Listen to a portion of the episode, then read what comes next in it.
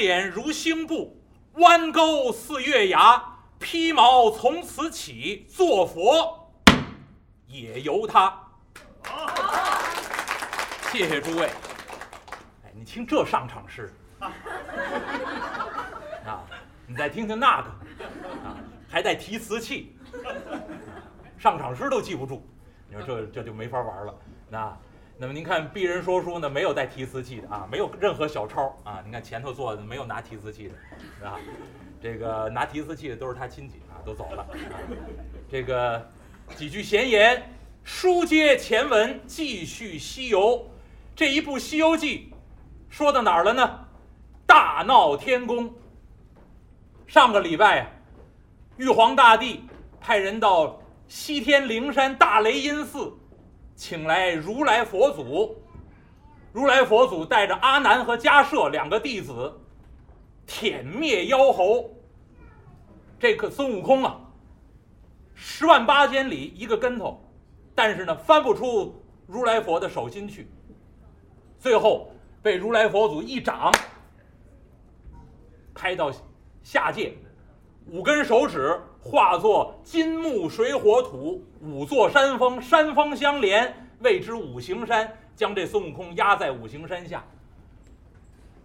在座诸位有很多朋友太熟悉《西游记》了，可是今天来的不少朋友可能从来没有听过鄙人说评书的《西游记》，有不少老老观众了。但是有不少新朋友，有人说《西游记》还有什么可说的？《西游记》太熟了，谁不知道孙悟空一个筋斗十万八千里没蹦出如来佛的手心去？这故事还要说吗？可是列位，要让我说，鄙人再重复一遍，老朋友把这句话大概听出茧子来了。但是今天新朋友来，我再跟您重复一遍，鄙人说《西游记》，整个这一部《西游记》叫寓言。孙悟空是象征，孙悟空是一颗心呢，所以今天上场是上个礼拜来的朋友大概还有印象，三点如星布，弯钩似月牙，这是一个字儿，这是心字。披毛从此起，做佛也由他。披毛戴掌，做畜生，做妖魔鬼怪，都由从心中一念开始。觉悟成佛也由心中一念开始，所以心即是魔，心即是佛。都在心之一念，而孙悟空此时的孙悟空大闹天宫，狂妄自大，就是妖魔。所以你要看《西游记》，到大闹天宫的这回故事，头一个把孙悟空捉拿回来的是二郎显圣真君，有二郎神捉捕在先，另外呢，有王灵官拦阻于后。这是两位，啊，上个礼拜给您说了，吴承恩捧的是二郎神，在孙悟空大闹天宫的时候，孙悟空和后来的这些妖魔鬼怪没有区别，他也是妖魔。后来的妖魔鬼怪由孙悟空来剿灭，而此时的孙悟空本身就是妖魔，由谁来剿灭呢？由二郎神来剿灭。所以吴承恩在自己那个诗《二郎搜山图歌》里面有表述。前文书给您说过，书不重叙。再有一个，王灵官拦阻于后。天上这么多天神，谁也拦不住孙悟空。眼看着打到凌霄宝殿了，这位王灵官拿降妖的金鞭把孙悟空拦住了。好一阵勇战！那您要看吴承恩为什么写这位王灵官呢？老乡。您要看。王灵官，中国人传说里面什么人物呢？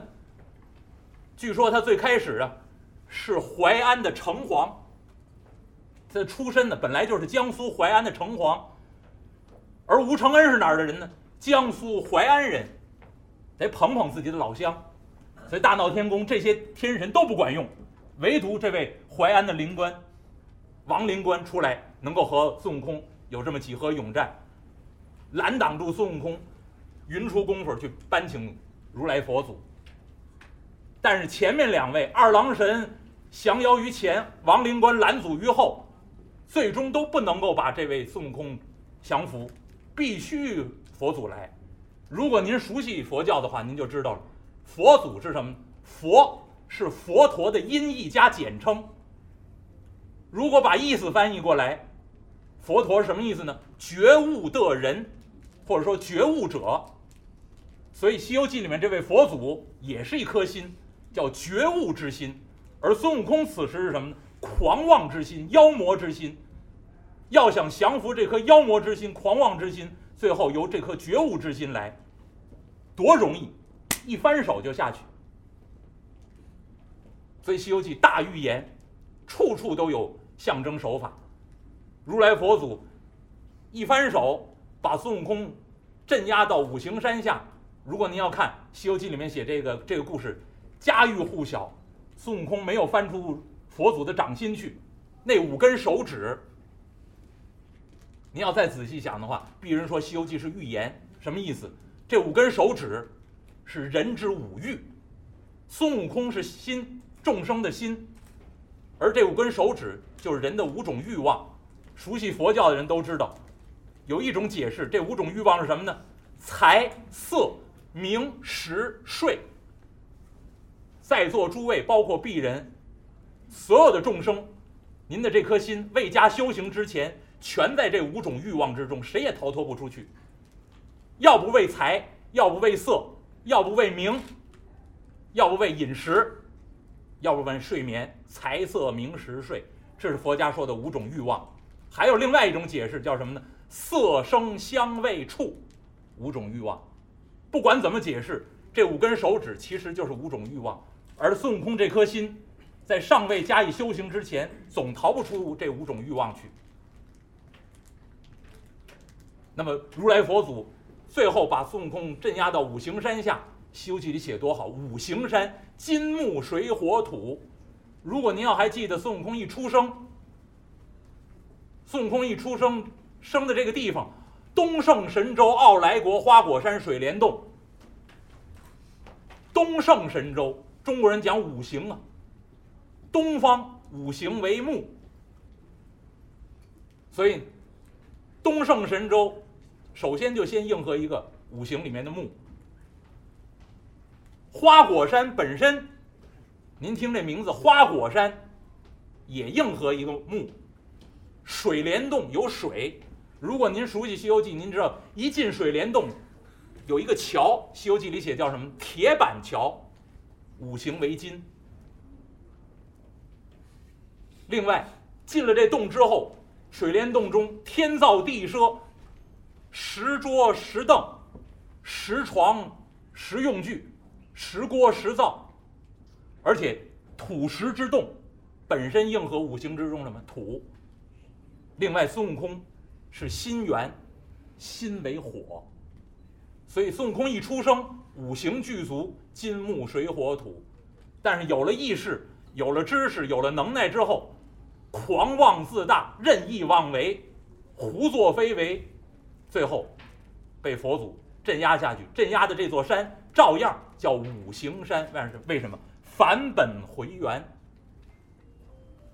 让你认识自己。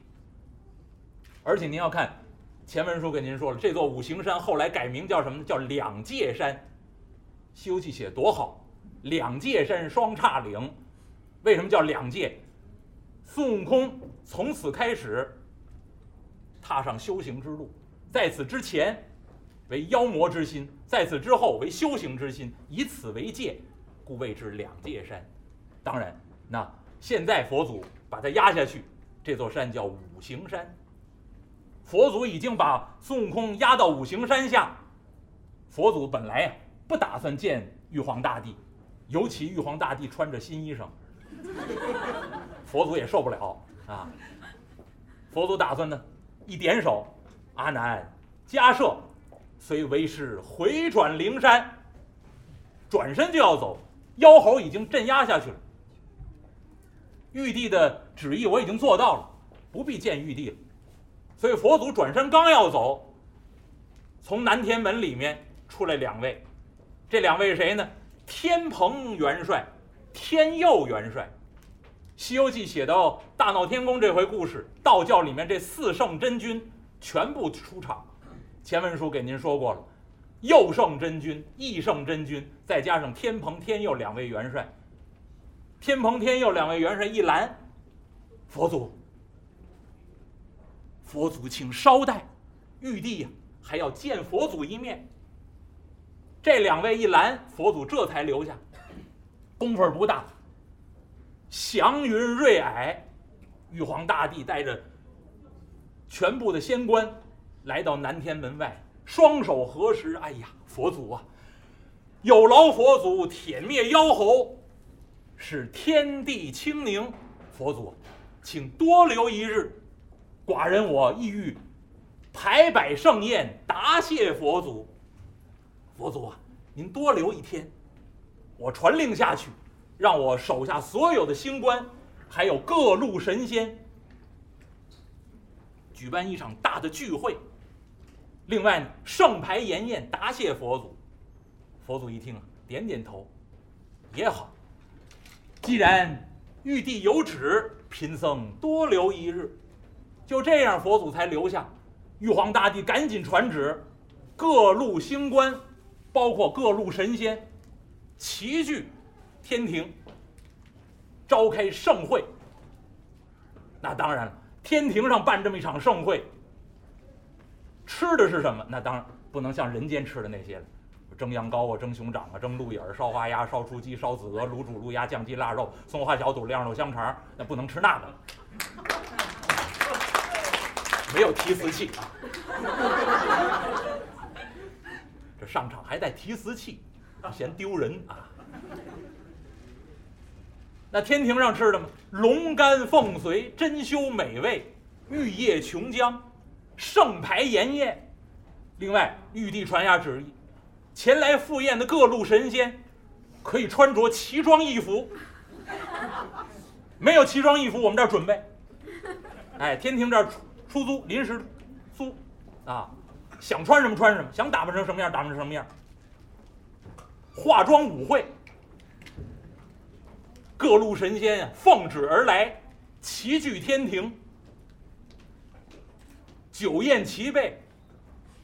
玉皇大帝传旨，就在这个盛宴之上最尊贵的位置安排了一个什么呢？七宝莲台，让佛祖居中而坐，玉帝、太上老君。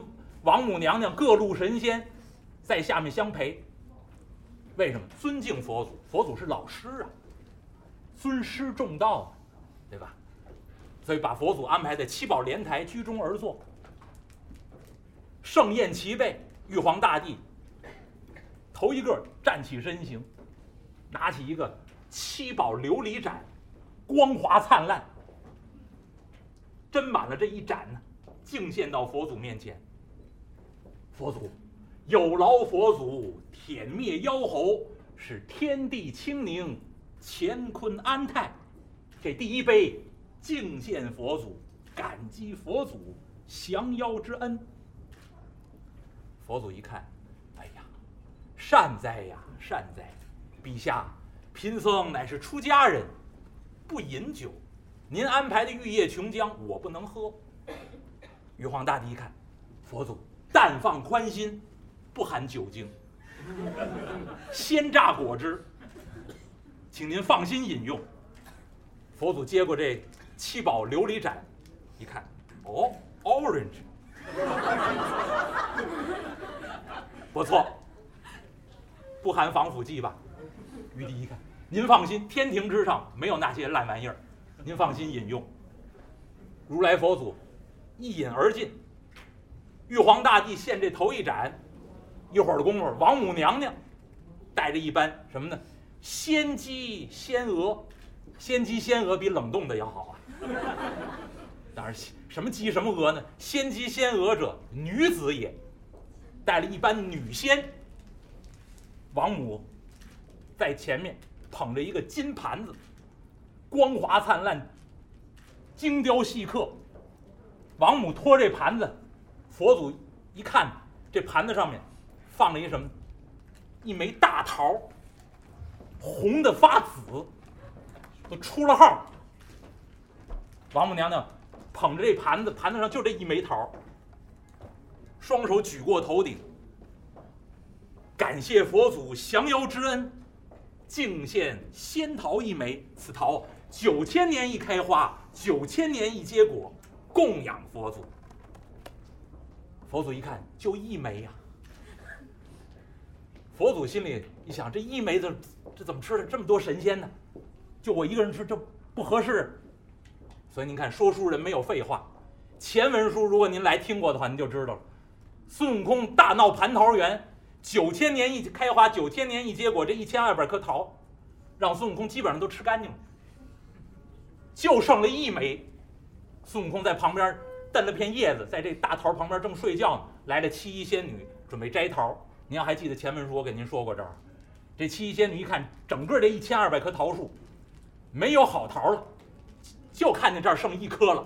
这七一仙女过来刚要摘，惊动了孙悟空，有这么一情节，所以说书人前面给您交代过，整个这一片桃园就剩这一大桃了。这七一仙女最后把这一枚桃交给王母娘娘，王母娘娘一看，现在各路神仙齐聚，佛祖在此，就剩这一枚桃，只能先供养给佛祖了。拖着这金盘子，把这一枚大桃供养到佛祖面前。佛祖一看，哎呀！就这一枚桃啊，阿难迦摄，将此桃收下。玉帝呀，呃，天庭之中有果盘吗？弄点小盘子，来点牙签儿，把这桃啊切片，每位神仙尝一片儿不能让贫僧一人独享，多可怜。这大桃就剩一枚，最后切片，拿牙签一人扎一块分而食之。王母娘娘献完了。又来一位神仙，迈步出班，一看这位神仙五短身材，手里头拄着拐杖，身材矮小，拐杖特别的高。别看身材矮，脑袋大，尤其是这个奔儿头。此身未到凌霄殿，额爵已到书案前。大奔儿头。众位神仙一看，都认识南极仙翁寿星老。寿星老托了一盘子，来供养佛祖什么？往前一递，哎呀，佛祖，降灭妖猴，小仙我进献一点点礼物。把这盘子往上一递，佛祖一看，哎呀，老仙翁进献何物呢？南极仙翁一指这盘子，佛祖啊，此物。乃是紫芝瑶草，碧藕金丹，都是仙家之物，供养佛祖。佛祖一点手，哎呀，多谢老神仙，让阿难迦舍把礼物收下。寿星老献完了，退到本部中，又迈步出来一位。这位是谁？赤脚大仙。当初蟠桃大会的时候，他第一个来的，被孙悟空给骗走了。这位赤脚大仙来到。佛祖面前，躬身施礼，双手合十，打了个问讯。佛祖在上，感谢佛祖降妖之恩，小仙我也有礼物献上。说着话，一伸手，托着一个盘子，往上一递。大家伙一看，这盘子里面两个梨，五个枣。赤脚大仙往上一递，佛祖啊，小仙我这个礼物啊。焦梨两枚，火枣五颗，仙家之物，《西游记》上写的清楚。焦梨火枣其实是什么东西呢？您要看那梨呀，不是咱们北京人常见的大烟梨。我们北京人常见大烟梨皮儿是黄的，这种梨是什么呢？绿皮儿。您要还记得刚才我说五行啊，金木水火土，中国人对应天地之中的五色。另外呢，你要熟悉五行的话。东方为木，五色为什么呢？五色为青，所以这梨呀，外皮儿是绿颜色的。切开里头看，这瓤是什么呢？白颜色。五行为什么呢？五行为金，所以呢，金木相交，谓之交梨，其实就是梨。火枣是什么呢？五行为火，五色为红，就是红色的枣，其实就是枣。但是让道家一说呢，这就是养生之物啊，延年益寿。赤脚大仙进奉焦梨火枣，佛祖一看，点点头，阿难迦舍把礼物收下。玉帝一看，还有哪位仙官供养佛祖？有人迈步出奔，陛下，陛下，我也有礼物进献佛祖。玉皇大帝一瞧，这位长得难点儿，